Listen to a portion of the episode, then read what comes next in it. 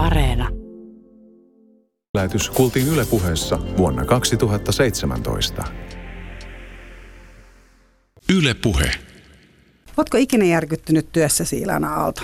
En ehkä järkyttynyt, mä oon niin jotenkin liemissä keitetty, mutta on kyllä tullut surulliseksi joskus. Huoli ja suru, sellaisia tunteita on kyllä kokenut ja miettinyt, että pystynkö itse auttamaan riittävästi tätä ihmistä nyt tässä tilanteessa. Tänään Kysy mitä vaan ohjelmassa on vieraana ammattijärjestäjä ja kulttuurihistorioitsija Ilana Aalto. Ja nyt me vähän perehdytään siitä, minkälaista ihmisten kodeissa näyttää silloin, kun pyydetään ammattijärjestäjä paikalle. Mun nimi on Mira Selander ja mä lämpimästi kiitän taas kerran kaikista niistä kysymyksistä, mitä te olette laittanut päin niitä esittämään tässä nyt myös Ilanalle, jotenka seuraava tunti on tarjolla tällaista. Tervetuloa lämpimästi. Yle puheessa. Kysy mitä vaan. Tiedän Ilana, että sä tulit nyt Turusta, mutta jos pitäisi valita joku toinen paikka maailmassa, eli kuulija kysyy, että missä sä asuisit, jos saisit valita ihan minkä paikan vaan? No varmaan Reykjavikissa, mutta nyt mä kuulin, että tota, sielläkin on niin paljon turisteja, että sieltä keskustasta on paikalliset muuttanut pois, että en tiedä, ehkä täytyisi miettiä tämäkin nyt uudestaan sitten. Siis ootko sä käynyt Reykjavikissa? Mä oon ollut siellä kesätöissä joskus, aikoja, aikoja sitten. Tekemässä mitä? Mä olin semmoisessa lastenpuistossa. Siellä sitten islantia, islantilaisia lapsia paimensin. Osasin suunnilleen Suomeksi. kymmenen sanaa islantia ja loput meni suomeksi. Eli tota, mutta vaihtaisitko Turun siellä Reykjavikkiin? No Ei, ei, ei, en ehkä. Niin, ei Turku Niin. ei oikein voi vaihtaa niin kuin mihinkään, onko se Ei, niin? ei, Turku on ihan hirveän kiva ja viharakkaussuhde toki Turkuun vallitsee, että on hyvin tietoinen myös Turun huonosta puolesta, mutta, mutta onhan se vaan niin kiva ja varsinkin näin kesällä ja on kiva asua siinä jokirannan lähellä ja nauttia niistä maisemista. Täytyy sanoa nyt, kun jo asunut siellä Turussa, ootas nyt 24 vuoteen, niin mä oon unohtanut aika paljon niitä niin kuin vihattavia asioita, että sillä tavalla Helsinki on vienyt tätä sydäntä, mutta varmasti siellä niitä sitten kuitenkin on. Kunnallispolitiikkaan liittyy aika pitkälti aseveliakseliin. Joo, no se oli muistaakseni silloinkin jo esillä silloin, kun olin siellä nuorempana. Mutta siis ammattijärjestäjä. Sä oot siis kulttuurihistorioitsija noin niin kuin koulutukselta ja sitten on tullut ammattijärjestäjä. Eli miten sä oot tähän päätynyt ja mikä ihme on ammattijärjestäjä? No kerronko ensin mikä on ammattijärjestäjä? No. Eli ammattijärjestäjä on sellainen ihminen, joka auttaa ihmisiä ratkaisemaan heidän tavaraongelmiaan. Ja tosiaan siis voi tuntua hullulta, että me eletään nyt sellaisessa ajassa ja maailmassa, että ihmiset joutuu tilaamaan jonkun toisen heidän kotiinsa auttamaan heitä raivaamaan roinaa. Mutta et, et mä usein olen verrannut itseäni personal traineriin, eli mäkään en tee sen asiakkaan puolesta. No toki mä ojennan hänelle tavaroita ja tyhjennän hänen kaappeja ja laitan sinne esineitä takaisin, mutta päätökset hän joutuu tekemään itse ja mä sitten tsemppaan ja autan siinä, että eihän personal trainerkään nosta punttia asiakkaansa puolesta, vaan se asiakas nostaa itse, eihän hän kehity muuten. Vaan se on tosi paljon, siis pohditaan sit, sitä, että mitä niille tavaroille tehdään ja minkälaista arkea se ihminen haluaa elää. Ja toisilla on ongelmana kiire. Heillä niin kumuloituu ne tilanteet, kun on niin paljon kaikkea huolehdittavaa ja tekemistä elämässä. Ja sitten toisilla voi olla sitten niitä päätöksentekovaikeuksia, että, että on vaan niin vaikeaa luopua niistä esineistä. Ennen kuin mennään siihen sen tarkemmin, niin sano mulle vielä se, että sanoit ihan alussa tuossa, että että sä oot nähnyt sellaista niin kuin surua, tai sä oot kokenut sun su- järkytyksen sijaan sä oot kokenut surua työssäsi, tai huolta. Mitä, minkälaiset tapaukset ne on? Ja sanotaan näin, että ei kaikilla, mutta joillakin ihmisillä, jotka kääntyy ammattijärjestäjän puoleen, niin saattaa olla siellä aika koviakin kokemuksia takana. Heillä on voinut olla kuolemaa, sairautta, kaikkea tällaista. Yleensä he on sitten jo niin kuin ikään kuin ottamassa sitä tilannetta haltuun uudestaan siinä vaiheessa, kun ammattijärjestäjä kutsutaan sinne apuun. Mutta tota, silloin voi tulla niin kuin, kantaa niitä ihmisen murheita hetken aikaa, mutta tietysti mä en ole terapeutti enkä, enkä, ja ohjaan sitten ihmistä eteenpäin, jos hänellä on sen tyyppisiä ongelmia, mutta et usein saan kuulla kaikenlaisia elämäntarinoita, että niitä joskus sitten, sitten saattaa joutua pohtimaan. Mutta kaikki asiakkaat ei ole tällaisia, että aina ei uskoiskaan, että tässä kodissa on tarvittu ammattijärjestäjä, että se koti voi todella olla kuin suoraan sisustuslehden sivulta, että Sen jälkeen, kun sä oot käynyt. ennen jo kun minä menen paikalle, kaapeissa vaan liikaa tavaraa tai varastoissa tai näin. Hyvin monenlaisia asiakkaita. Kun avaa vähän enemmän, että okei, tässä nyt, jos on kysymys vaikka leski, joka on Mm. surrut niin paljon, ja sit sä menet avuksi, onko näin? Voi olla esimerkiksi leski, omien vanhempien kuolema usein on sellainen tilanne, äh, vähän vanhemmilla, siis keski- ja ylittäneilläkin ihmisillä, että heidän vanhat vanhemmat on kuollut ja he on ehkä ollut tosi pitkään huoltaneet näitä ihmisiä ja tehneet kaiken heidän puolestaan ja Ja sitten nämä kuolee nämä ihmiset ja he, he, heidän tavaransa tulee sitten setvittäväksi ja siihen tietysti liittyy tosi paljon tunteita. Se on esimerkiksi yksi tilanne. Sitten toinen on semmoinen, että ihmisellä on ollut joku fyysinen tai, tai psyykkinen sairaus, työuupumus, masennus tai sitten ihan siis joku fyysinen juttu, joka on niin vienyt jaksamista tosi paljon. Ja silloin usein ne tilanteet pääsee karkaamaan sellaisiksi, että ei jakseta kiinnittää siihen järjestyksenpitoon huomiota tai sitten voi myös olla semmoista, että on niin kuin lohduksi käytetty aikaa sitten siellä kaupoissa ja sitä tavaraa on päässyt kertymään sitä kautta, että se on niin kuin kanavoitunut se paha mieli sinne osteluun ehkä tai, tai johonkin tämän tyyppiseen, että tosi monenlaisia tilanteita. No onko, se niin kuin tavallaan niin, että ottaako nämä ihmiset itse sun yhteyttä vai ottaako joku niiden puolesta, että jos joku on nyt vaikka työuupunut, sanotaan näin, tai joku vaikka tietää, että sen poika on vaikka masentunut, niin onko niin, että vaikka äiti soittaa sitten sulle ja sanoo, että voitko mennä No suoranaisesti kukaan ei ole mua toisen puolesta hmm. tilannut, mutta et on sellaisia, että on esimerkiksi annettu lahjakortteja, mutta et senhän täytyy, mä en pysty auttamaan ihmistä, joka ei, ei halua mun apua. Eli se on aina niin kuin ensimmäinen lähtökohta. Ja, ja sanotaan, että silloin kun ihmisillä on ne tilanteet päällä, niin he yleensä ei käänny ammattijärjestäjän puoleen, vaan se on sitten, kun se sairaus on sairastettu tai ollaan jo niin kuin paranemisprosessissa tai näin niin siinä kohtaa sitten yleensä niin kuin rupeaa riittää niitä resursseja ja voimavaroja siihen, että pystyy tekemään sille tilanteelle, niin kuin se ei ole vaan sitä selviytymistä enää, vaan että sitten niin kuin aukeaa joku sellainen ikkuna, että okei, nyt mä haluan laittaa tämän kodinkin kuntoon, että täällä olisi helpompi olla. Mm-hmm. No kuinka paljon, sanotaan, että mikä on sellainen keskimääräinen, että kuinka paljon se joudut käymään ihmisen luona, kuinka monta kertaa peräkkäin, minkälaisia sessioita ne on? No vaihtelee tosi paljon. Siis jollakulla voi olla vaatekaappi, joka on vähän päässyt repsahtamaan, niin mä käyn siellä kerran ja se on laitettu kuntoon. Ja sitten mulla on pitkäaikaisia asiakkaita, joiden luona mä käyn vaikka kerran kuussa. Niin kuin jatkuvasti? Jatkuvasti melkein. Siis et, et varmaan, e, no mä oon tätä nyt kaksi ja puoli vuotta tehnyt, että, että varmaan nekin projektit joskus tulee loppuun, mutta ei ole vielä tullut tullut kyllä sillä kenenkään kohdalla. Tai sitten on semmoisia niin muutaman kerran keikkoja, että, että on joku, minkä ihminen kokee niin kuin vaikeaksi tai on ollut hankala tai ei toimi arjessa ja haluaa etsiä siihen uusia ratkaisuja. Et, et nämäkin niin kuin vaihtelee kyllä mm. ihan tosi tosi paljon, mutta et mielelläni niin kuin tapaan sekä uusia ihmisiä ja on tosi kiva käydä niiden luona, joilla luona on käynyt pitkään. Se on niin kuin Mut, tuttuun kotiin menemistä. Mutta onko se semmoinen tavallaan se, että sanotaan, että tässä on vaikka Leena, joka hamstraa tavaraa tai ostaa tavaraa, sä käyt siellä kerran, kun sä menet seuraavassa kuussa, niin se on hamstrannut lisätavaraa. No ei oikeastaan. Mä luulen, että tota, ne, ketkä kääntyy mun puoleen, niin ne on jo niin kuin työstänyt sitä asiaa aika paljon ja ne haluaa muutosta. Ja, mitä, ja, ne, mitä ne on työstänyt? Mitä ihminen työstää um, silloin, kun se lähtee tällaiseen projektiin? Tota, varmaan sitä luopumisen pelkoaan. Että tota, No se on, se on niin yksi segmentti, joka sitä luopumisen pelkoa työstää. Ja sitten sit on tietysti niin ne toiset, jotka on vaan tosi kiireisiä eikä ehtinyt saada sitä, sitä niin pakkaa itse kasaan. Mutta et, että tota, sanotaan, että monet asiakkaista on semmoisia, että he ovat vaikka käynyt mun luennoilla, he on lukenut järjestämiskirjoja, he seuraa ryhmiä Facebookissa, he on niin kuin jo tavallaan vähän niin kuin in siinä jutussa, mutta he ei ole saanut sitä, joko ei ole saanut itse ryhdyttyksi tai sitten he ei saa sitä toimimaan sitä juttua että he on niin kuin valmiita sellaiseen elämänmuutokseen, jossa, jossa niin kuin lähdetään etsimään toisenlaista elämäntapaa ehkä tavaroiden suhteen kokonaan. Ja silloin he kääntyy mun puoleen ja silloin totta kai me saadaan pysyviä muutoksia aikaiseksi, koska he on jo paljon miettinyt sitä asiaa ja he ymmärtää sen, että he ei voi käydä ostamassa uutta niin kuin toisesta päästä koko ajan, jos he haluaa lisää elintilaa ja sujuvampaa arkea sinne kotiin. No ennen kuin mennään lisää tähän tavaraan, mitä se meistä kertoo, niin sano mulle nyt kuitenkin se, että miten sä kulttuurihistorioitsena päädyit nyt ammattijärjestäjäksi? Niin, se on kyllä tosi hyvä kysymys, että et varmaan voidaan sinne tota, kultaiselle 80-luvulle palata, jolloin äiti tila savotakkaa ja mä luin niitä lehtiä silmät kiiltä ja posket punottaen. En osannut vielä edes lukea, vaan katsoin kuvia ja ne oli musta ihania. Että et mulla on niinku semmoinen paikka kodeille mun sydämessä. Että mä oon todella niinku kotientusiasti ja seuraan myytäviä asuntojen ilmoituksia ihan vaan vaikka siksi, että se on mun mielestä hauskaa. Mutta tota, sitten mä kuitenkin jotenkin päädyin kulttuurihistorioitsijaksi, mutta sielläkin mun niinku työ ja kiinnostuksen kohteet on aina niinku pyörinyt jollakin tavalla kodin ja arjen ja, ja aika paljon myös vanhemmuuden ympärillä, mutta tällaisissa kysymyksissä.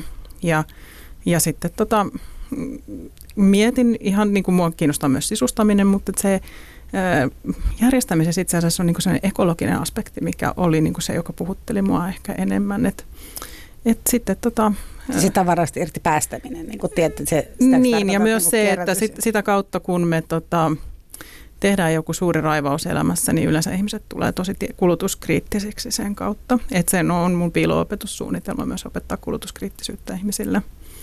Et, et se tulee niinku luontaisesti siinä sivu, sivussa semmoisena oheistuotteena, että se myös kiinnosti mua. Mutta et, että tota, yliopistotyö on tosi hauskaa, mutta et sitäkin ihminen jaksaa aikansa ja sitten voi kokeilla jotain ihan muuta. Ja tässä nyt ollaan ja on siis tosiaan myös tietokirjailija, että en ole niinku hylännyt tätä ajattelutyötä työtä myöskään. Yle puheessa. Kysy mitä vaan. Näin on ja Ilana Aalto täällä vastaa kysymyksiin, jotka nyt varmaan liittyy kotiin ja tavaraan ja siisteyteen ja epäsiisteyteen.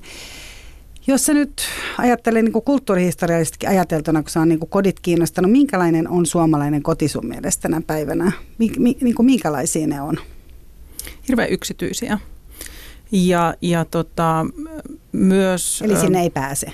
Joo, kyläily on vähentynyt jo 40 vuoden ajan, tiedetään tilastoista. Ja me et, otetaan ne kalenterit esiin ja katsotaan ainakin kolmen viikon päähän. Tai, tai mua, mä kerran kutsuin yhtä ihmistä, niin hän sanoi, että, että ehkä sitten kesäkuussa, kun lasten harrastuskausi on ohi, ja tämä oli siis joulun tienoilla käyty keskustelu, että tota, me ollaan tosi kiireisiä ja, ja se varmaan heijastuu meidän koteihin sitten myös niin kuin siinä, siinä järjestyksessä, jota me pystytään pitämään siellä.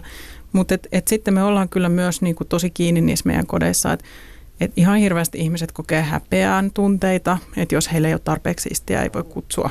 Ei voi myöskään kutsua niitä, niitä vieraita sinne ja, ja tota, pahaa mieltä, jos joku arvostelee, olipa se koti sitten siisti tai sotkunen, niin ne otetaan hyvin henkilökohtaisesti, jos siitä kodista sanotaan jotakin. Mm. Et ne on vähän niin kuin meidän lasta kehuttaisi tai moitittaisi, niin samalla tavalla henkilökohtaisesti me otetaan ne kotia koskevat arvostelmat. Et ja tätä mä ajattelin, että suomalaisille on, tai mulla on syntynyt sellainen käsitys, että suomalaiset on, mä en itse sisusta, mutta suomalaiset aika kovin sisustamaan. Että se on semmoinen niin kuin, ja varmaan aika tämän niin kuin naisten harrastus enemmän, jos voi tälleen tyypitellä. Tuntuu heti pahalta, että näin on ja varmaan miehetkin paljon sisustaa, mutta kuitenkin näin stereotyyppisesti sanoisin, että tuntuu, että kuitenkin naiset pitää enemmän vaikka niitä sisustusblogeja, jos nyt näin sanotaan. Niin tavallaan se on musta mielenkiintoista se, että kun täällä niin hirveästi esimerkiksi sisusta ja laitetaan sitä kotia, ja missä sä sen sitten näytät, siellä blogissa vai? Jos ei sinne niin kerran kyläänkään pääse. Niin, mä luulen, että varmaan semmoinen johtotähti on sellainen niin kuin oma mielihyvä ja sellainen, että on joku rentoutumisen ja rauhoittumisen paikka, jossa voi olla oma itsensä. Että se ainakin on niin kuin se kotien ideaali, mutta sittenhän siellä on tosi paljon sitä stressattavaa myös siellä kotona. Että se on aika semmoinen niin tunteiden paikka myös ihmisille, että, että onko se sitten häpeää vai rentoutumista vai, vai tota sitä stressiä, että mihin tahansa katsoo, niin toikin kasa pitäisi noi pyykit on tossa ja, ja noi rimat pitäisi lyödä tonne kiinni. Ja se on totta, se aiheuttaa paljon sellaista ja tietysti musta tuntuu, että varsinkin, että silloin kun lapset on pienempiä, niin se tekee vielä ehkä vielä enemmän, koska se tietysti oot siellä fyysisesti myös aika paljon enemmän niin pakotettuna olemaan ja on sitä kaaosta, että ihmiset varmaan kärsii siitä tosi paljon, vai koetko näin? On, ö, mitä mä sanoisin, se on niin kuin tämmöinen skaala, tai, tai miksi tämä nyt kutsuu, siis niin kuin tämmöinen jana, jonka toisessa päässä on ne, jotka on hyvin siisteyden kaipuisia, ja toisessa päässä on ne, jotka, niin kuin, joita ei yhtään haittaa, joku vaatekasa voi olla lattialla, ne vaan kävelee sen yli eikä edes huomaa sitä. Ja kaikki ihmiset niin kuin, sijoittuu johonkin kohtaan tässä, mutta jos on siellä siellä siistin päässä semmoisen, se, mä oon käyttänyt sitä vertausta, että haluaa niin kuin ne maton hapsutkin suoristella niin kuin naapurissakin suunnilleen, niin jos sä oot siellä päässä – niin silloin kyllä käy ahdistamaan se, että, että sitä, lapsethan on niin kuin pääasiassa olemassa sitä varten, että ne levittää tavaroita ympäri asuntoa. Niin kyllä se käy raskaaksi sitten katsella sitä ja käy myös raskaaksi kontrolloida sitä koko ajan, että ne tavarat menis takaisin tai itse kuljettaa niitä niin kuin mm. sitä samaa vauhtia kuin joku taapero kuljettaa Sitten jos on vielä niin kuin puoliso, joka mahdollisesti vielä sotkee, niin sehän niin. on niin kuin ihan tämmöinen niin kuin ihan, että jos sanotaan, että siinä on sitten iso, iso prosentti, joka häiritsee sun olemassaolos.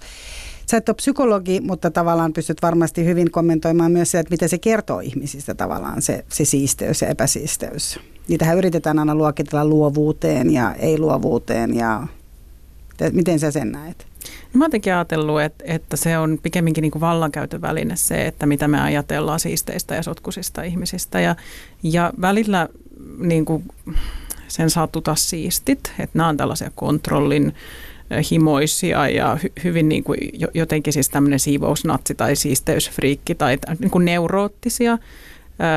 Näin sanotaan sitten heistä, kun halutaan leimakirveellä lyödä heitä. No sotkuset, ne on niin kuin laiskoja, leväperäisiä, jotenkin niin kuin suorastaan vähän inhottavia. Näin, että me niin kuin lyödään näitä stereotypioita tosi paljon. Että mä en, niin kuin, Kuka niitä lyö? Ähm, mitä mä nyt sanoisin, ähm, kuka nyt ylipäätään stereotypioita luo. Että ne on siis niin kuin tässä ajassa meidän kulttuurissa ja tässä ilmapiirissä. Että, et, no nettikeskustelussa ne tulee ihan salaman nopeasti esille, mutta myös niin kuin erilaisissa ähm, viranomaistoiminnassa jopa siis, että, että sosiaaliviranomaiset, kun he tekevät jotakin huostaanottopäätöksiä tai muita, niin kiinnittää tosi paljon huomiota kotien järjestykseen. Ja se näkyy sitten siellä, tätä on ihan tutkittu, että se näkyy siellä tota, päätöksissä. päätöksissä sitten. Se saattaa vaikuttaa siellä, että onko siellä ollut järjestystä vai ei. Ja, ja vanhemmat itse saattaa vedota, kun he kirjoittaa vastineita sitten siihen, että kyllä meillä voi olla sotkusta, mutta on meillä silti siistiä. Ja, ja näin, että, että mä niin näen siinä tosi paljon tällaista niin kuin vallankäyttöä suuntaan ja toiseen. Ja, ja välillä me halutaan niin kuin nostaa niitä siistejä ja välillä mä taas niin kuin niitä sotkusia, että se on niin kuin, ne on niin luovia ja ja, ja jotenkin niin kuin tässä käy koko ajan tämmöinen, mutta että kyllä yleisesti ottaen voisi sanoa, että siistit on vähän enemmän niskan päällä tässä keskustelussa. Että, että kyllä varmaan niin kuin se yleinen ilmapiiri on se, että siisteyttä arvostetaan enemmän kuin sotkusuutta. Mä itse niin kuin olen lähtenyt siitä, että, että, että jos se sotku ei ihmistä itseään haittaa, niin eipä siitä ole niin hirveästi väliä, että ei tarvitse kenenkään anopin tai naapurin takia siivota.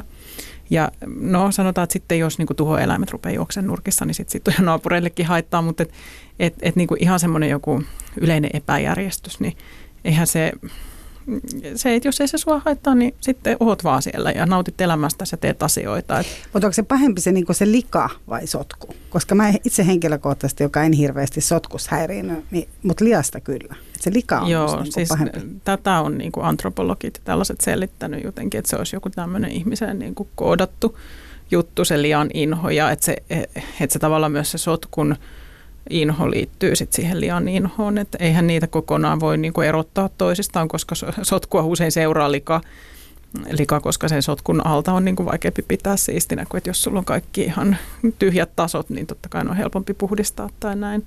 No, Mutta mä ajattelen, että miten esimerkiksi semmoinen, että, että ystäväpiirissä kun joskus vertaillaan tai katsotaan, on paljon on siistejä ja vähemmän siistejä ja näin, niin esimerkiksi mä ajattelen, että mulla on niinku tärkeämpää henkilökohtaisesti esimerkiksi, että tähän nyt on niinku mun terapiaistunto selvästikin tässä näin, mutta mä ajattelen sitä, että, mä, että on esimerkiksi mielenkiintoista se, että mulle on tärkeämpää se, että on vaikka kaappi siisti tai että siellä on niinku se sisus on siisti ja sitten se ei haittaa niin paljon, että sitten on vaikka pesemättömiä tiskejä, kunhan niinku vaikka ne lakanat voi olla sitten niin kuin rivissä, kun taas toiselle on paljon tärkeämpää se, että se tavallaan se ulkopuoli on tosi siistiä ja sitten ne kaapit voi olla ihan missä järjestyksessä ikinä. Et mä tunnen siis ihmisiä, jotka kun tulee vieraita, ne käy heittää kaikki niin kuin kaappiin tai jopa kaksikin kappaletta, eikä asu edes yhdessä, jotka on tunkenut niin kuin likaiset tiskit uuniin, kun on tullut vieraita. Ja mm. ne on tosi siistejä tyyppejä esimerkiksi. Eli mitä se kertoo sun mielestä se, että pitääkö kaappien olla siistit vai sitten se ulkotila? No mä sanoisin, että sä varmaan kuulut vähemmistöön nyt tässä asiassa. Onko näin? Et, että tota, ja se just, että et, et me otetaan se ikäkassi ja nopeasti kerätään siihen ne loivat tavarat ja työnnetään ne sinne lauteiden alle, kun vieraat on tulossa ja sieltä niitä muuten sitten löytyy, kun mä menen käymään. ne, pitää ne on niitä jemmakasseja, ne on unohtunut sinne, kukaan ei oikein enää muista, että miksi ja mitä, mitä, mitä niillä on tapahtunut, mutta siellä on niitä ikäkasseja ja niitä sitten ruvetaan selvittämään, mitä niissä on. Mutta se kertoo mun mielestä siitä, miten niin kuin se ihmisen kunniallisuus liitetään siihen siisteyteen. Että et täytyy niin kuin esittää sitä täydellisesti siistiä silloin, kun ne vieraat tulee, jotta ne ei näkisi minussakaan mitään vikaa ja mä oon niin kuin, täydellinen ja hyvä ihminen ja saan myös sitten sen kiitoksen siitä ja joskus moitteen, koska kyllä multakin on kysytty, että, että, niin kuin, että miten teillä on näin siistiä tai jotenkin sellainen niin kuin moittiva äänesävyyn, että se on ollut ollut paha asia. Paha asia jotenkin. niin, eli sä vastasit itse myös sen kysymykseen, että sun oma koti on siis siisti. No juu, ei ole, koska mulla on tota, tosi hajamielinen puoliso ja kolme lasta, niin että ei kyllä pysy tavarat paikallaan, mutta se perustuu sitten taas tämmöiseen paikka kaikille ajatteluun, että sitten kun tarvii siivota, niin sitten ne saa kyllä nopeasti paikoilleen ne tavarat, että se ei niin kuin pääse ylitse, ylitse käymättömäksi, mutta kyllä mä oon niin kuin siellä en ole matohapsujen suoristelija, mutta on niin kuin lähempänä sitä päätä, että, että että kyllä mä niin kuin nautin siitä, että jos mun koti on siivottu ja perhe pysyy poissa muutaman tunnin, että mä saan olla siellä ihan rauhassa hetken ja niin kuin nauttii siitä siivotusta kodista, mutta sitten se on salaman nopeasti Ja siitä on vaan sitä siedätyshoitoa, täytyy vaan koittaa kestää muitakin Mutta minkä se, niinku, minkä se järjestää? Onko se niin, että se pää on sitten niinku järjestyksessä, kun se koti on järjestyksessä? Mitä me niinku järjestetään sun mielestä? Mitä sä meet järjestää ylipäätään, kun sä meet ihmisten koteihin järjestää? No oikeastaan se järjestäminen on sillä vaan tosi pieni osa loppujen lopuksi sitä työtä, että paljon isompi osa sitten on sitä raivaamista. Että raivataan turhaa ihmisen elämästä, että silloin olisi niinku aikaa muuhun. Että jos silloin aina kaapit sellaisia, kun se avaa, niin sieltä tippuu jotakin ja se ei löydä sen esineitä, sillä menee paljon päivässä aikaa, että se etsii jotain ihan perusjuttuja, niin kuin silmälaseja, lompakkoja, avaimia ja kännyköitä ja tällaisia. Niin, ja myös siitä, että ostaa koko ajan uusia, että kun ei ne löydy ne sakset tai mitkä lie jotkut, niin sitten käydään ostamassa uusia. Niin se on, on niin semmoisia arkisia haittoja, joita pyritään eliminoimaan sillä, että ensinnäkin vähennetään ne turhat tavarat sieltä kotoa ja sitten määrätään paikat niille lopuille, vaikka niitä jäisi paljonkin, niin että me tiedetään, että meillä on niin saksien paikka tässä ja täältä löytyy sakset ja tänne ne palautetaan käytön jälkeen.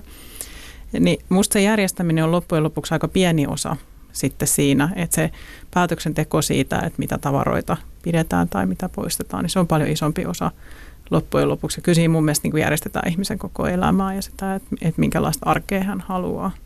Näetkö sä ihmisistä esimerkiksi sen, että jos sä saat jonkun kodin vaikka järjestyksen, että nouseeko hänen itsetunto tai tuleeko semmoinen, niin kuin, näetkö sä ihmisessä semmoisen ihan niin kuin muutoksen? Kyllä on siis näitä just, jotka niin kuin jotenkin energisoituu suorastaan siitä ja, ja saa niin semmoisen boostin, että vaikka on itse yksin vaikea tarttua siihen asiaan, kun mä oon käynyt siellä, sanotaan, että mä oon tehty vaikka kolme tuntia yhdessä, niin sitten tämä ihminen jatkaa vielä niin kuin sen jälkeen sitä hommaa, jota hän ehkä muuten niin kuin inhoaa eikä ryhdy siihen, että yhdessähän se on hauskaa. Oli se sitten niin kuin ystävä tai ammattijärjestäjä, jonka kanssa sitä hommaa tekee, niin se, on, se on niin kuin kiva, kun siihen tulee se vuorovaikutus ja se. Mutta nämä ihmiset niin jotenkin energisoituu siitä ja kyllä on siis myös sit kertoo just siitä, että voi niin kuin elää toisella tavalla, että, että yksi ihminen laittoi mulle palautetta siitä, kun joitain tota, huoneita heidän omakotitalossa oli järjestetty ja sitä sanoi, että aikaisemmin aina, kun heillä oli jotkut lasten syntymäpäivät tai jotkut niiden huoneiden ovet piti sulkea, ettei vaan vieraat näe niihin, mutta nyt hän voi pitää ne ovet auki. Että se oli niin kuin hänelle tosi merkittävä juttu, että hän voi olla niin kuin rennompi siellä kodissaan.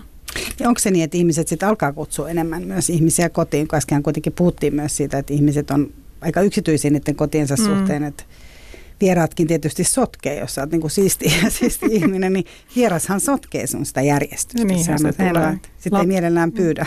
Lapsivierat varsinkin saa hirveän kaauksen aika. No tota, sitten vasta koulu, on päässyt kouluun, niin sitten pääsee seuraavana niin. No mä toivon, että ne ihmiset, jotka arvostaa sitä, että heillä olisi sille enemmän aikaa, mutta eihän kaikki halua olla sosiaalisia ja kutsua ihmisiä kotiinsa. Että, et, tota.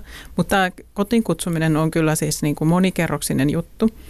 Et mä oon jo pitkään ollut vähän huolissaan siitä, että, että kun ihmiset ei voi kutsua niin kuin kotiinsa ja että heidän sosiaalinen elämä jotenkin rajoittuu siitä, mutta että et mulle ei ollut tullut tällainen mieleen, minkä sitten yksi ihminen sanoi mulle, että hän ei voi myöskään ottaa kutsuja vastaan, koska hän kokee, että hän ei voi olla vastavuoroinen. Että se rajoitti häntä niin kuin sitten siinäkin. Hän sanoi, että on tylsää sitten aina jossakin kahvilassa tavata tai, tai näin, että hän ei voi, voi niin kuin enää mennä ystävien luo, koska hän ei voi sitten kutsua niitä tai hän kokee siis, että hän ei voi kutsua niitä omaan kotiinsa. Että, että jotenkin aika surullista mm. kyllä mun mielestäni. Mutta sitten mä oon ainakin itse tälleen niin kuin omakohtaisessa elämässä huomannut sen, että jos kodin pitää silleen aika auki, että et vaikka se ei olisikaan ihan viimeisen päälle siisti, edes ne lakanakaapit, mutta että sen pitää silleen aika avonaisena, että sinne voi tulla vaikka ne tiskit, ei olisi laitettu ko, niin kuin koneeseen sun muuta, niin olen kiinnittänyt huomioon siihen, että, että jos tulee sellaiset tosi siistit ihmiset kylään, niin kyllä ne kiinnittää siihen huomiota, mutta tavallaan se myös kyllä helposti rentouttaa sitä olemista. Eli, eli kyllä ihmiset myös helposti sitoo, että täällä voi olla tälleen, mm. eikä tarkoita, että ne niin mitä voi leipiä siellä tiputtelee lattioille, vaan ylipäätään se, että se ei ole niin nokon nuukaa.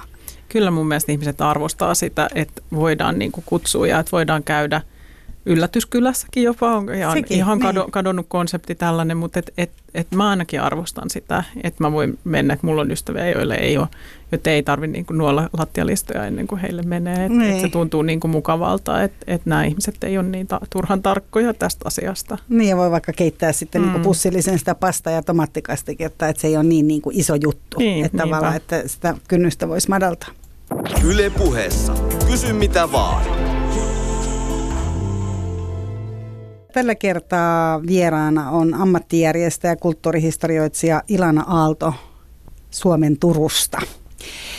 Tota, äh, no sä, sä oot tietysti paljon tekemisissä semmoisen äh, trendin kanssa kuin konmaritus. Eli onko puhutaan ihan konmarittamisesta? Eli tuli tämmöinen japanilainen Maria Kondo, joka lanseerasi muutama vuosi sitten sellaisen aatteen, että ihmisten täytyy ruveta tosiaan niin kuin putsaamaan elämää turhasta tavarasta. Taisi olla just silloin samoin aikaan, kun säkin olet aloittanut duun tai työt. Ja, ja tota, ihmisten täytyy ruveta putsaamaan elämäänsä paitsi turhasta tavarasta, niin sitä kautta kaikista turhista asioista myös. Ja tästähän on tullut aivan valtava trendi ja ihmiset tekee tätä tuli jo toinen kirja ja muuta. Eli suomalaista lähti tähän, mä en tiedä onko muualla maailmalla yhtä intopäällä, mutta siis suomalaista lähti tähän ihan villinä.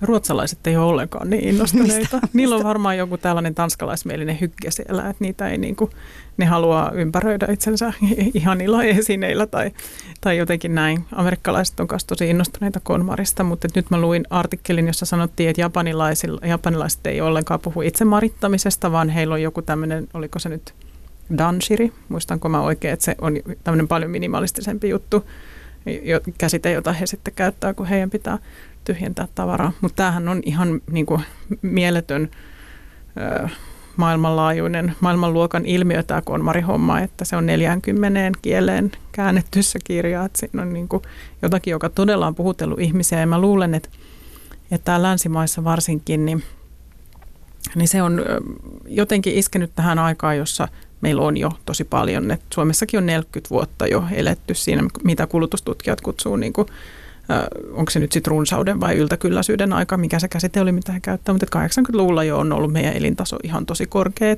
Et ajattelen, että sieltä asti me ollaan kerätty sitä tavaraa meidän koteihin, eikä ole hirveästi kyseenalaistettu sitä juttua, että, että kyllä siihen niin kuin joku Marie Kondo vähän on tarvittu sanomaan. Ja on näitä ollut muitakin, että se on 80-luvulla Amerikassa tuli ammattijärjestäjät ja Japanissa se alkoi jo 90-luvulla, että sielläkin on ollut elintaso tosi korkea ja asunnot pieniä, että, että siellä on silloin jo haettu näitä näitä ratkaisuja ja meille se tuli nyt sitten, että me, meillä niin kuin jotenkin tämä saturaatiopiste on tullut vastaan, että ihmiset on tosi alttiita kyllä tälle, tälle sanomalle. Voin olla väärässä, mutta mulla on vähän syntynyt sellainen käsitys, että, että tavallaan semmoinen niin minimalistisuus, semmoinen, että se tosiaan se koti on järjestyksessä, tavara on aika vähän, niin se on jonkinlainen menestyksen merkki. Ja sitten tulee taas käsitys taas toisaalta siitä, että, että sitten on kaiken maailman niin kuin halpahallit täytänä tavaraa ja kirpputorit, mitä sitten hamstraa, olisiko niin kuin tavallaan se ehkä ei niin vauras väki käy sitten hankkimassa niin kuin, tiedätkö, pulkan, mitä tarvitaan sitten niin kolmen talven päästä, kun sen siitä halvalla saa. Onko mä oikeassa? No kyllä ja ei. Että tota, mm, siisteys ylipäätään – liitetään elämänhallintaan. Sitä pidetään semmoisena elämänhallinnan merkkinä, mutta jos me ajatellaan ihmisiä, joilla on vaurautta, niin heillä on suuret kodit, jos on paljon kaappeja ja paljon varastoja. Sinne mahtuu tosi paljon tavaraa. Heillä käy siivoojat, jotka pitää heidän asunnot kunnossa. Et se ei välttämättä ole niin kuin heidän henkilökohtainen saavutus, että se tilanne on tämä, mikä se on.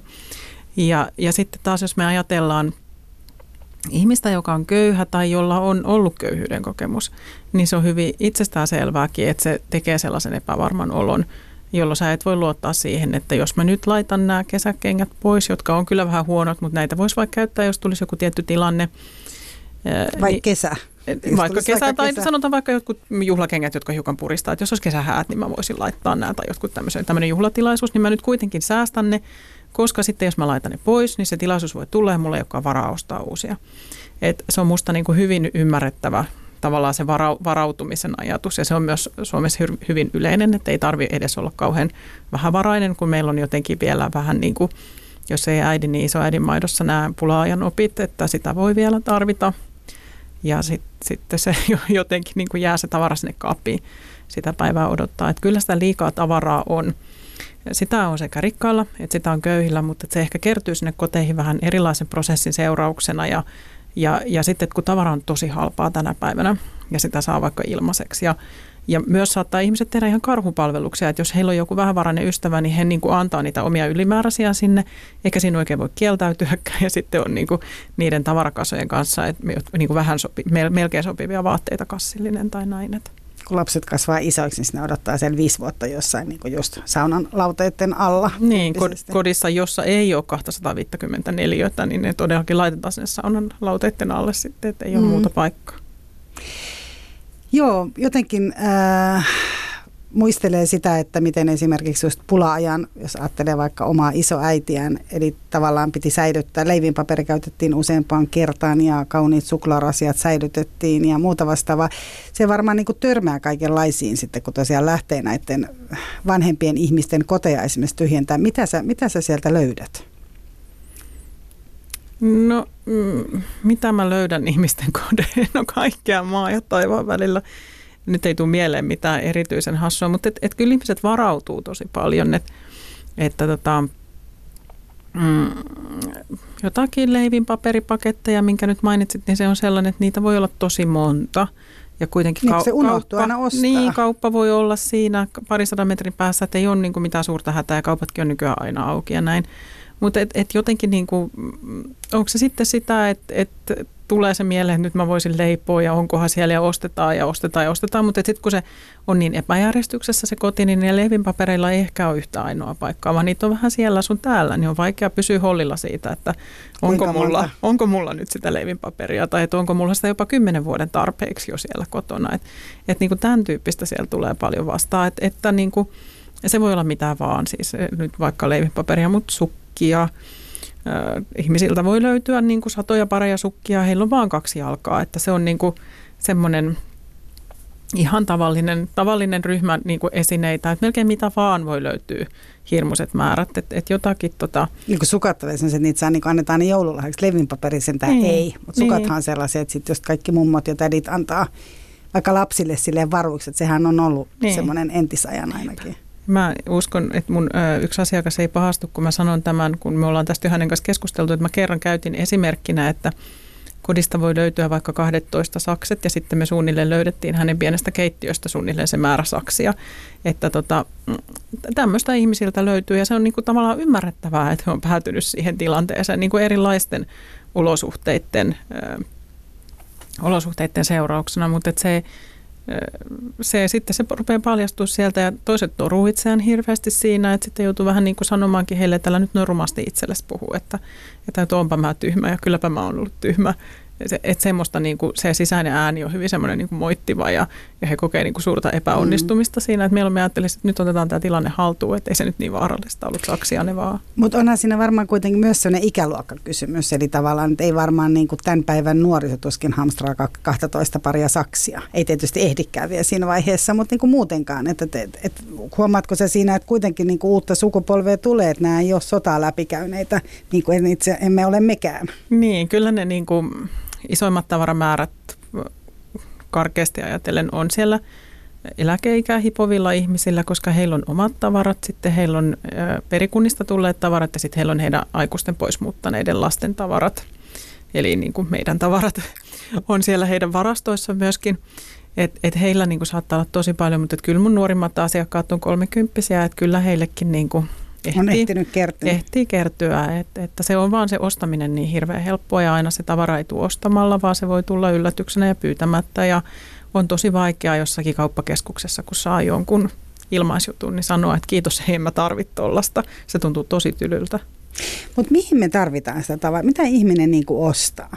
Tai mitä ihminen ottaa vastaan? Mi- mi- mihin tunteeseen se sun mielestä tapahtuu? No eihän me osteta tavaraa itsessään ollenkaan. Me ostetaan onnellisuutta ja menestystä ja hyvinvointia ja rakkautta ja ties mitä. Et, et kaikkia näitä, mitä myös mainostajat osaa tosi taitavasti meissä niin kuin herättää näitä tunteita, että kun kun tällaisen kellon, niin näytät menestyvältä, tai kun sulla on tuommoinen laukku, niin sitten niin ja näin. Et, et, et, tota, Entäs tos... niistä halpahalleista esimerkiksi, jos ajatellaan, että on ihminen menee halpahalliin ja se ostaa vaikka vaan. No okei, no silloin se tietysti rupeaa pitää huolta niin kuin painostaan, mutta sanotaan nyt vaikka, mitä se nyt voisi olla?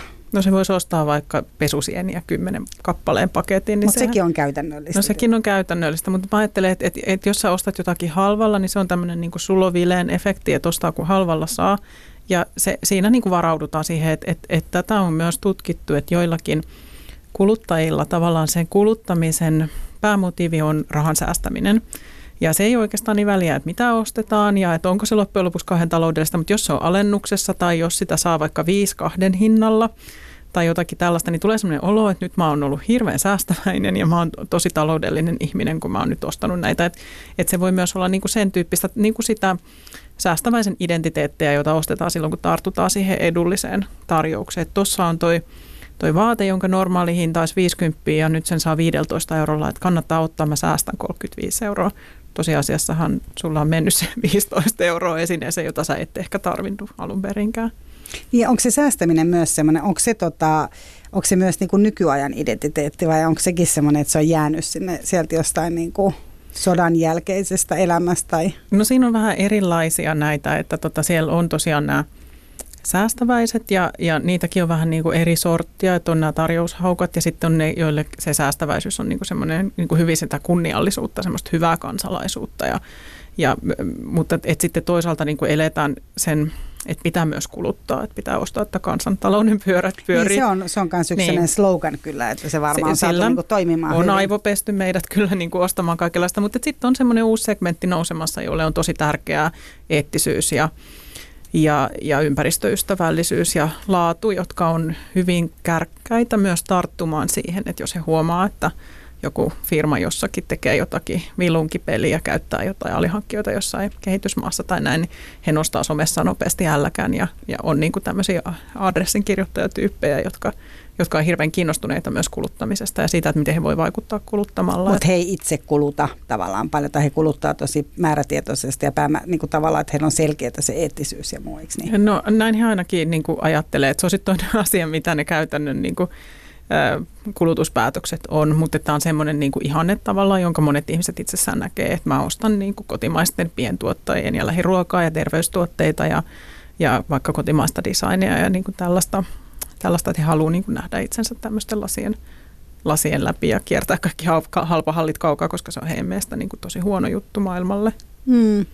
Niin kyllä, kun, te, kun tällä kun sä puhut, niin kyllä mä edelleen ajattelen sitä, että jos ajattelee semmoista niin kuin ehkä median luomaa mielikuvaa, tai ehkä niiden ainakin seuraa, mitä itse on seurannut, mm.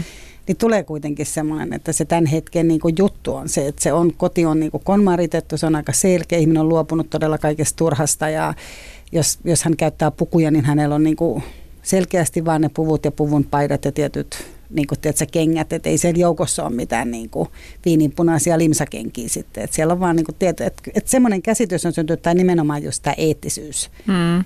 Sitten tosi voi, että tavallaan että on tämä laatuaspekti ja sitten on tämä eettisyysaspekti myös koko mm. ajan. Sitten myös sanotaan, että köyhällä ei ole varaa halpaa, mutta sehän niin. on hyvin niin kuin yleensä hyvin toimeen tuleva ihminen, joka näin lausuu. Että se harvoin on se aidosti köyhä, joka tällaista sanoo. Että. Niin kuin ei köyhällä ole varasta oikein niin kuin mihinkään, niin. niin joutuu hakemaan sitä halvempaa.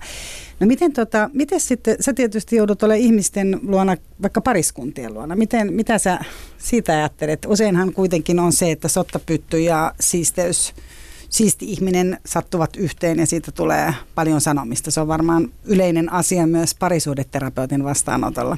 Kyllä varmaan, ja parisuhdeterapeutti varmaan suhtautuu siihen tilanteeseen vähän, vähän eri tavalla kuin minä, mutta et, et, tota, on ö, myös niin kuin kokenut niitä ilontunteita silloin, kun on käynyt sellaisissa kodeissa, jossa on pariskunta, joka on hyvin niin kuin yhteisellä agendalla liikkeellä.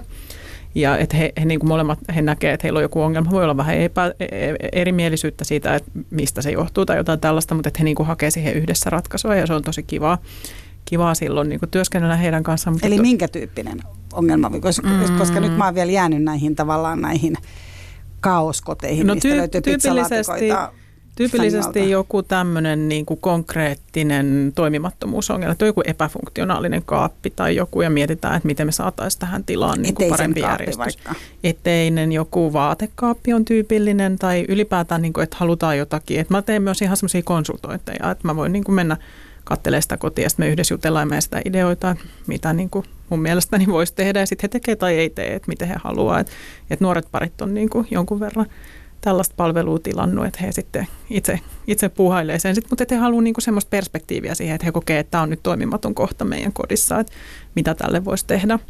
Mutta sitten siellä toisessa ääripäässä on ne ihmiset, jotka on hyvin erimielisiä siitä ja toinen ehkä tilaa mut paikalle ja toinen saattaa vähän ovet paukkuinkin lähteä sieltä menemään ja ja, ja, tai että mä saan niinku kuulla ja todistaa niitä riitoja sitten ja musta tuntuu, että, että niiden riitojen takana voi olla jotain suurempiakin juttuja sitten, mutta et, et yleensä kyse on siitä, että elämäntyylit on erilaiset ja, ja suhtautuminen tavaroihin on erilaista ja sitten ne toiveet siitä, että minkälaista siellä kotona on, on niin kuin erilaista. Et, et, et monesti on tullut semmoinen olo, niin kuin, että, että se Penan ja Tarjan ratkaisu olisi tässä niin kuin tosi hyvä, että elettäisiin vaikka naapuriasunnoissa, kumpikin saisi niin kuin sitä omaa tyyliä toteuttaa siellä ihan kaikessa rauhassa. Et, että tota, mm, niitä on kaikenlaisia tarinoita nähty, että, että voi olla, että toinen ankarasti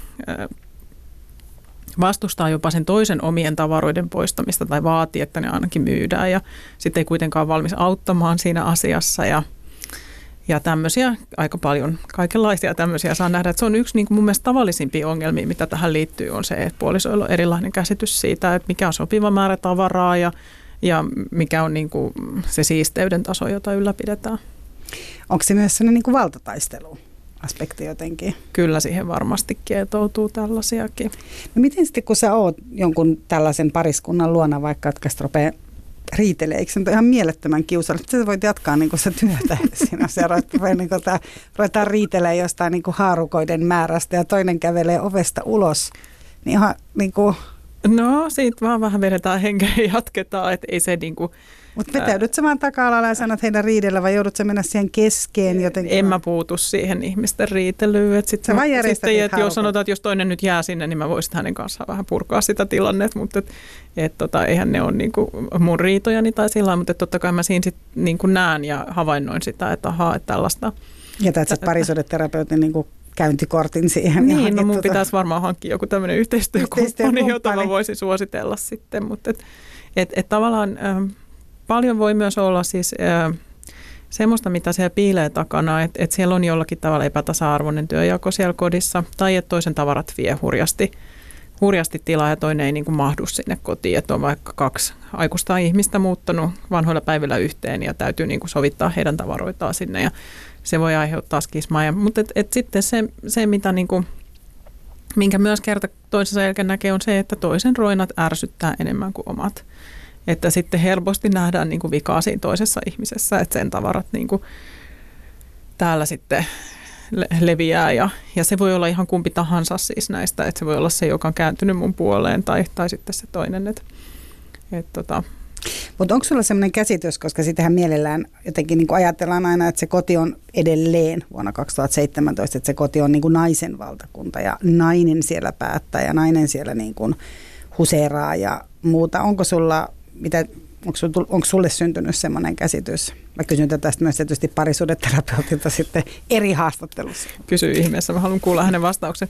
No mä oon sitä mieltä, että, että yllättävän sitkeästi on. Siis ajattelee, että meillä on niin kuin feminismiä ja naisasialiikettä meillä on ollut jo sieltä 1900-luvun alusta ja, ja feminismiäkin tässä jo niin kuin se 40-50 vuotta ja, ja vähän kauemminkin. Ja silti vaan se on niin sitkeä se perintö, joka tulee sieltä sieltä 1800-luvulta, jossa niin kuin määrättiin, että miehet edust, e, niin kuin edistää kansakunnan etua siellä julkisessa elämässä ja naiset kasvattaa uusia kansalaisia kotona. Että se on se niin kuin naisten suuri kutsumus ollut tai heille annettu kutsumus, ja, joka, niin kuin, jonka perintö edelleen siellä vaan niin kuin, siellä liinavaatekaapeissa ja astiakomeroissa komeroissa pyörii, mutta kyllä siis paljon näkee myös niin kuin, tasa-arvoisia suhteita ihan eri-ikäisilläkin ihmisillä, mutta et sanotaan, että yleensä aina se on nainen, joka ottaa muuhun yhteyttä, vaikka olisi kyse pariskunnasta. Et muistan yhden tapauksen, jossa oli mies, joka otti yhteyttä, mutta mulla ei ollut yhtään asiakasta, joka olisi ollut pelkästään niin kuin, niin kuin se mies, jos, jos on siis ollut heteroparista parista kysymys. Et, et, tota, kyllä se on, ja, ja jos miettii näitä Itsekin vedän siis suurta kodinjärjestäjien vertaistukiryhmää Facebookissa, niin kyllä siellä on tosi, tosi suuri, että mitäköhän se olisi 99,3 se niin kuin naismies mies tota, jakauma siellä ja sama koskee kaikkia muitakin ryhmiä. Että kyllä ne miehet siellä aika vähissä on ja, ja tähän liittyy tietysti sitten hirveästi kaikkia stereotypioita myös tähän miesten ja naisten osaan sitten siellä kotona. Niin, on se tietysti silläkin tavalla mielenkiintoista, että kun edelleen kuitenkin puhutaan, että jos ollaan vaikka kuuluisassa Ikeassa, niin aina, että miehet vaan kulkee siellä perässä ja niin kuin naiset valitsee ja näin. Että kyllä tavallaan se tuntuu tietysti tyrmistyttävältä, että näin on, oli vaan nimittäin mieleen sitä, että olisiko se niin, että, että kun sä sanoit, että naiset ottaa yhteyttä, niin voisiko kysymys olla myös sitä, että olisiko naisen sitten helpompi hakea apua? Niin sanotusti, Voi olla myös siitäkin kyse, mutta mä luulen, että kun kuitenkin se työnjako on tilastojenkin pohjalta sellainen, että naiset tekee enemmän kotitöitä kuin miehet, niin he myös kokee enemmän haittaa liiasta tavarasta. Eli se on niin kuin ensimmäisenä siellä heidän, tavallaan heidän arkeaan häiritsemässä enemmän. Ja osittain sitten se ongelma voi johtua siitä, että, että kun sitä työtä ei ole tarpeeksi jaettu, niin toinen pääsee siellä sitten niin kuin siipiveikkoilemaan. Mutta aina tämä ei mene näin, vaan että se, se niin kuin, se ei ole sukupuoliominaisuus, että kuka on siisti ja kuka on sotkunen, vaan se on nimenomaan niin kuin persoonallisuusominaisuus. Että siisti, siisti voi olla ihan mikä tahansa sukupuoleltaan samoin sotkuinen. Että se, se on pikemminkin sitten se oletus siitä, että naiset huolehtii niistä kodeista, joka asettaa sitten naisille paineita, jonka takia naiset ehkä sitten lähtee etsimään niitä ratkaisujakin. Yle puheessa. Kysy mitä vaan. Ja tänään me kysytään pääosin kodin järjestyksestä ja tavaran määrästä ja näin edespäin. Mutta nyt esitän semmoisen ihan muun tyyppisen kuulijakysymyksen. Eli Vilma on kysynyt, että tota, minkä ikäinen sä olisit kaikkein mieluiten? Mihin ikään sä jäisit? Ai varmaan 35. Oletko 35? 42. Ai 35 olisi sun mielestä se. Se olisi kiva silleen aikuinen ikä, mutta, mutta tota, pysyisi vähän sillä nuorena kuitenkin, että siihen voisi jäädä. Et siinä tietää niin tarpeeksi, mutta ei vielä joudu kohtaamaan niin. vanhenemiseen liittyviä asioita. Ajattelet sä niin? Kyllä, joo. Tämä 40 kriisi on tässä nyt vähän aikaa pyörinyt päällä. Kaksi niin vuotta vai alkoi jo ennen? Siinä se alkoi niihin, niillä main. Eli Ilana Aalto haluaisi olla mieluiten 35-vuotias koko loppuelämänsä. Päästä suoraan sinne kolme viiteen. Ai kauhean, se voi 80 voisi ruveta vähän väsyttää, jos se 35-vuotisuus. No sä et ole ainoa, jos eikö täällä aika paljon etsitä sitä ikuista nuoruutta anyways. Tota, no miten sitten, kun ihmisillä on tietysti heti niin kuin, tulee mieleen se, että miten nämä kaikki niin kuin, kun perheessä on esimerkiksi lasten tekemiä piirustuksia ja on maitohampaita ja on tiedätkö, kaikenlaista. Lapset, lapsetkin on erilaisia, että osa haluaa niin kuin, laittaa nallet kiertoon saman tien, kun häiritsee ja toinen ei millään niin kuin anna äidin niitä ottaa sieltä, äidin tai isän ottaa mm-hmm. niitä sieltä pois. Tota, miten sä, mitä sä sanoisit niin kuin neuvoksi siihen? No nämä on niitä tunnetavaroita, jotka on tosi vaikeita, että, että jos ajattelee lapsen kasvua, niin kyllä kirpasee, kirpasee se, että joutuu niinku niitä pieniä vaatteita kaseraamaan sieltä pois, jos, jos on tai vaikka ei olisikaan niin kuin toiveissa hankkii lisää lapsia, niin aina se tuntuu niin kuin itsekin sen oman ikääntymisen siinä sitten kokee ja, ja sen, että kylläpä meni taas nopeasti tämäkin vaihe elämässä. Että et, et sehän on semmoista niin kuin hirveän konkreettista elämänkaareen liittyvää tava, niin kuin tavaratyötä jotenkin se. Ja, ja sehän, tämähän on nyt tätä klassista metatyötä myös tämä niin kuin lasten tavaroiden pyöritys, että, että äidit sitä hoitaa ja se vaan on fakta, että, että näin tapahtuu varmasti joissain perheissä myös isät hoitaa sitä, mutta et, et kyllä mulla on niinku semmoinen vahva käsitys, että se on just, just sitä, että onko ne nyt, koulu alkaa, onko, onko kaikkea mitä tarvitaan ja päiväkotitossuja ja reppuja. Eikä ja koskaan mitä. ole. Siis niitä ei ole koskaan. Ei tarpeen. niitä tarpeeksi ajoissa niin kuin hankitaan ja jos hankitaan, niin sitten käy just niin, että ne päätyy sinne ikäkassiin ja ne löytyy sieltä mm. sitten, kun ne lapset on kasvanut siitä koosta koosta ohi. Että on myös nähty moneen kertaan, että se varautuminen ei aina ole paras mahdollinen tapa vastata näihin. Mutta et, että tota, ylipäätään muistoesineiden säilyttämiseen, niin, niin siihen muutamakin pointti. Yksi on sellainen, että miksi niin tunkea ne sinne kaapin perälle ja ottaa ne esille vaan muuttojen aikaan. Että jos sulla on jotakin rakkaita muistoja, oli ne sitten niitä mummon virkkaamia pitsilakanoita tai tai tota, lastenmaitohampaita, niin tee niistä taulu, tee niistä verhot, ota, koristettyyn. Ota ne niin kuin jotenkin siihen arkeen tai jollakin tavalla, että niistä voi niin kuin nauttia. Että se voi olla vaikka se vaatekaapin oven sisäpuoli, johon laitetaan niin kuin jotakin tällaista esille, jos ei sitä halua niin kuin ihan, ihan paraatipaikalle pistää. Ja, ja toinen on se, että, että mitä nyt tulee vaikka lasten taideteoksiin, niin vaan parhaiden parhaat säilytetään.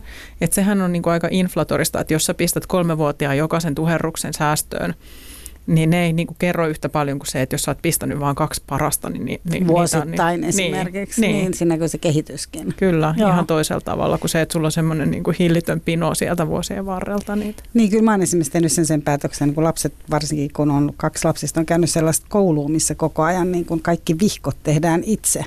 Ja tavallaan niitä on niin hirveä määrä, että syytti, että on nähnyt siellä, siellä tota, koris, lehti, ulkona lehtikorissa he ovat nähneet omat vihkonsa, niin mä oon tehnyt esimerkiksi sen päätöksen, että mä säilytän vaan äidinkielen niin kuin vihkot tai jos on joku tänne, missä he kertoo niin kuin itsestään. Että, että se sama historian vihko jo niin kuin, kaikillahan on ne samat historian vihot siinä ja, mm. ja muuta. Ja totta kai niin kuin näkyy ne, kun siellä niin kuin myös piirretään, mutta että ihan mahdottomaksihan se tulee muuten. Mm. Että jonkinlainen, enkä mä tiedä, harva ihminen varmaan sitten kuitenkaan nelivitosena tai edes seitsemänkymppisenä haluaa katsoa niitä omia piirustuksiaan silloin, kun on kymmenenvuotias. Mm. No osa haluaa, mutta et musta tuntuu, että jos niitä on sata, niin ei niitä jaksa. Että tämmöinen rajaamisen tekniikka toimii monen. Että et myös esimerkiksi niillä, että jos haluaa säästää niitä vauva, vauvatarvikkeita ja pieniä lastenvaatteita ja muita, niin klassinen ratkaisuhan on se äitiyspakkaus. Mutta se on aika iso. Et, et, mutta et voi määrätä itselleen, että mulla saa olla tämä yksi joku laatikko ja sen enempää, että jos sitä tulee lisää, niin mä otan jotain pois. Ja tämä niinku toimii monien erilaisten tällaisten tavaroiden kanssa, jotka niinku tuppaa laajenemaan holtittomasti. Ne voi olla jotakin harrastelehtiä tai ihan mitä vaan, että et käyttää sitä rajaamisen tekniikkaa. Ja toi on musta hyvä rajaus, että ottaa ne äidinkielen vihkot sieltä. sieltä. Mutta et, et mitä tulee lasten tavaroihin, niin niin mä oon löytänyt itseni yllättävänkin tiukasti oleva sitä mieltä, että, että pitäisi lapset itse pistää valitsemaan ne, että mitä he haluaa säästää ja mitä he, toki vähän lapsesta riippuen, mutta et, et yleensä niin kuin just, että ei tulisi sitä, kun mä oon sitten tavannut näitä aikuisia ihmisiä, joilla on se kokemus, että kun olin koulussa, äiti oli heittänyt mun pehmolelut pois sillä aikaa. Ja hän edelleen siitä katkeroituneita ja vihaisia ja se saattaa vaikuttaa sitten siihen, että heidän on vaikea luopua tavaroista, kun heillä on tehty tämmöinen niin yllättävä teko, josta he on olleet sitten vihaisia tosi pitkään. Mm. Niin sen takia olisi parempi niin kuin ainakin pitää ne lapset informoituna näistä päätöksistä, että kato, mä ajattelin nyt heittää nämä sun vihot, voit sä katsoa, onko jotain sulle tosi tärkeää, minkä sä haluat pitää. Että silloin he niin kuin itse saa olla siinä myös niin kuin omien tavaroittensa mukana ja oppii myös niitä tavarataitoja, mitkä on tosi tärkeitä. Tavarataito. Se, se ei ole mun käsite, se on Jenni Sarras, joka on kirjoittanut tavarataidosta, mutta se on loistava käsite. Tota, no miten sitten tämmöiset niinku uusioperhekuviot? Oletko joudut sellaisiin, että kun erotaan ja sitten pariskunnat menee yhteen ja sitten sinne tuodaankin, sitten sieltä löytyykin niinku vanhan, vanhan edellisen puolison joku juttu tai joudutko se sellaisiin tilanteisiin? Mm, no vähemmän on uusperheiden kanssa tehnyt, mutta tota, eronneiden kanssa on tehnyt aika paljonkin ja kyllä niitä eksien siis tavaroita. Ero, erotilanteessa vai sen, sen jälkeen, jälkeen mm. nimenomaan, että et on hirveän helppo lähteä sieltä ja jättää se kaikki roina toisen niin kuin setvittäväksi ja sieltä voisit Otetaan vielä, niin kuin parhaat sieltä Niin, mukaan. vuosienkin jälkeen voisit löytyä semmoista ihme roinaa ja romua sieltä ja saako se toinen sitten päättää niistä tavaroista vai pitääkö ne yksitellen toimittaa sen toisen niin kyllä se on niinku aika rasittavaa varmasti ihmisille sitten sellaista työstää. Mutta sulla on semmoisia asiakkaita on sitten paljon. On siis niitä, että et avioerohan on yksi niistä sellaisista kriisitilanteista, jonka jälkeen voi, voi sitten jossakin vaiheessa haluta sen ammattijärjestäjä sinne kotiinsa. No mitä sitten ennen esimerkiksi, jos ajatellaan, että, että on ollut tosi tärkeä elementti kotona on ollut vaikka kirjahylly. Miten tänä päivänä? Nythän sen konmarituksen myötä siinäkin, kun konmaritus, eikö on vielä sen, että siinä pitää aina ottaa jokainen esine käteen ja katsoa, mitä se mulle tuottaa, niin tavallaan se, että et nyt on pitänyt niin Dostoevskit heittää sit pois, vaikkei niitä ole sanonut 40 vuoden aikana luettua. Kaiken huippu oli se, että pitää repiä ne sivut, joilla sanotaan jotakin merkityksellistä ja säästää vain ne revityt sivut. Et Marie Kondollakin on niin aika hassuja neuvoja mun mielestäni välillä. Mutta kirjat on hirveän erityisiä, erityisiä esineitä. Tota, mm, kollega, jonka mie- nimeä tässä nyt just kovasti mietin, niin hän on tota, kutsunut niitä lämpimiksi esineiksi. Ja se on musta tosi hyvin sanottu, että nehän on ystäviä, muistoja, kokemuksia, niihin liittyy tunteita, kaikkea. Että jos ihminen on kirjaihminen, niin se on kirjaihminen ja, ja silloin kirjat varmasti tuottaa sitä iloa, jota Konmari perää, että, että silloin hän pitää ne kirjat kodeissaan, mutta et, et sitten kirjaihmiset ei hirveän mielellään myönnä, että heillä voi liittyä myös, että voi myös olla siis tämmöisiä edustuskirjahyllyjä, ja heilläkin voi olla edustuskirjoja ja, ja tota, kerran yksi ihminen jakoi tota, yhdessä ryhmässä sellaisen kokemuksen, joka puhutteli mua, että hän oli konmarittanut kirjahyllyään ja, ja äh, hänellä oli kahdessa rivissä kirjoja ja siinä eturivissä oli ollut jotakin tällaisia äh, maailmankirjallisuuden klassikoita tai jotain semmoisia sivistysteoksia ja sitten siellä takana oli ollut pokkareita tai jotain viihdekirjallisuutta. Ruotsalaisia dekkareita. Varmaan jotain tämän tyyppistä, tai oliko ne sitten ihan jopa jotain Harlekiini homma. Mutta sitten kun hän oli konmarittanut, hän oli niin rehellinen, että hän oli huomannut, että ne klassikot ei tuota iloa, hän oli pistänyt ne pois ja ottanut eturiviin ne semmoiset kevyet kirjat, jotka tavallaan ei anna hänestä hirveän ehkä sivistynyttä, sivistyneen lukijan kuvaa. Että tavallaan kun hän kuunteli vain itseään eikä miettinyt, että mitä muut musta ajattelee, niin, niin silloin niin kuin hänelle tuli ihan eri kirjat esiin. Mutta et, et kyllähän tähän niin kuin, ä, todella paljon siis ä, liittyy myös semmoista niin kuin sivistyneistön ylenkatsetta sitten muita kohtaan, ketkä ei lue. Ja onhan se siis oikeasti ongelma, että meillä on esimerkiksi hirveän määrä poikia, jotka ei opi koulussa lukemaan. Että et, että tota, jotain yhteyksiä näillä asioilla ehkä on, mutta sen mä näkisin, että se on lähinnä niin kuin sisustustrendi, että ei ole kirjoja olohuoneessa vaikka, että se halutaan pitää hyvin semmoisena niin kuin tyhjänä. Mutta sitten olen myös oppinut muun muassa viime vuoden Hapitaremessuilla paljon puhuttiin siitä, että tämmöinen pesämäisyys ja lämpöisyys on kotona nyt taas trendi, niin eikö siihen just niin kuin kirjat liitykin? Että nämä voi olla myös vähän tämmöisiä. Niin, niin että se ei ole välttämättä niin kuin siihen sivistyneisyyteen liittyvä mm. asia enää. Niin vaan se on, niin, koska muistan, että joskus se on kuitenkin ollut sellainen, mm. että just jollain niin kuin tavallaan kouluttamattomalla perheellä ei ole ollut kirjahyllyä, mm. tai sitten, että on ollut just se semmoinen, mm, mitä, mitä ne nyt oli, NS-kirjahyllyjä, missä oli semmoiset, missä oli niinku mm. baarikaapit ja kaikki muut samassa. Sitten sulla on siellä niinku ne neljä joululahjaksi saatu kirjaa. Ja sitten, niinku, mm. sitten taas on tota, kirjahyllyjä, niinku kaikki paikat tai kirjoja, kaikki paikat täysin, että on teetätetty kirjahyllyjä, niin kyllä sillä on tehty aika iso mm. ero niinku, tavallaan eri yhteiskuntaluokkien välillä, mutta että se on ilmeisesti nyt siis vähentynyt. No mä en oikeastaan tiedä, onko se vähentynyt. Että kyllä niin kuin nytkin muutama vuosi sitten Teuvo Luuman sanoi haastattelussa, että että miten se oli jotain, että kirjahylly on aikansa elänyt ja hän ei edes ymmärrä, miksi joku jotakin pokkareita säästää. Ja sitten siinä oli jotakin ihmisraukkaa haastateltu, joka sanoi, jos oli nuoria, että hänellä ei ole, ei ole kirjoja kotona eikä hän edes tunne ketään, jolla olisi kirjoja kotona. Ja sitten nousi ihan hirveä haloo, että sitä pidettiin niin moukkamaisena, että voi edes tällaista tunnustaa. Ja sitten ihmiset äh, Twitteriin lähettiin jollakin kirja, kirjahylly hashtagillä kuvia kirjahyllyistä ja näin, että, että siitä niin kuin nousi tämmöinen tämmöinen puolustuspuhe, että, että tämä on niin hirveän kuuma aihe, että mm. siitä on vaikea niin kuin, ihmisten keskustella sillä tavalla, että, si, että siihen ei niin kuin, tulisi sitä arvoasetelmaa. Mutta et, et onhan se niin, että kirjahylly kertoo susta tosi paljon, on hyvin mielenkiintoista tutkia ihmisten kirjahyllyjä ja mitä sieltä löytyy. Jos sä laitat kirjastokortin siihen hyllylle, niin ei se kerro susta ollenkaan niin paljon kuin ne kirjat kertoo. Et. Se on totta.